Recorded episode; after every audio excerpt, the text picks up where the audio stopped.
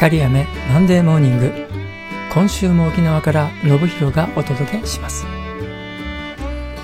女の子猫のミミは4年前に僕の家で生まれた通いのキジトラの猫。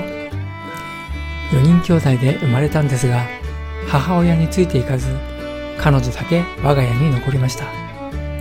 不思議なのはユリという女の子の黒猫ととても仲がいいこと。いつも一緒の風景をこの4年間見続けてきたんです。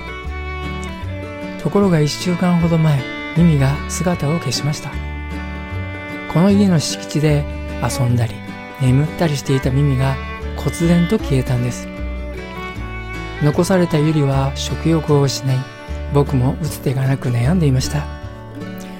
ミミが消えて5日目の夕方彼女は帰ってきたんです。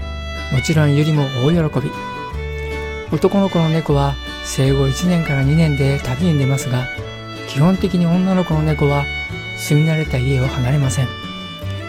ミミがいなくなった日事故に遭ったのではないかと車通りの多い自宅前の道をくまなく探したんですが事故の気配はなかった。ですからきっと帰ってくると僕は強く念じていたんです。その思いは天まで届きゆりに食欲も戻りいつもの日々が帰ってきました。本当に良かった。この番組は自分を大好きになる13週間の奇跡自信の学びをご提供する昭和セラピー光雨がお送りしました。週刊メールマガジンにもご登録ください。ではまた来週。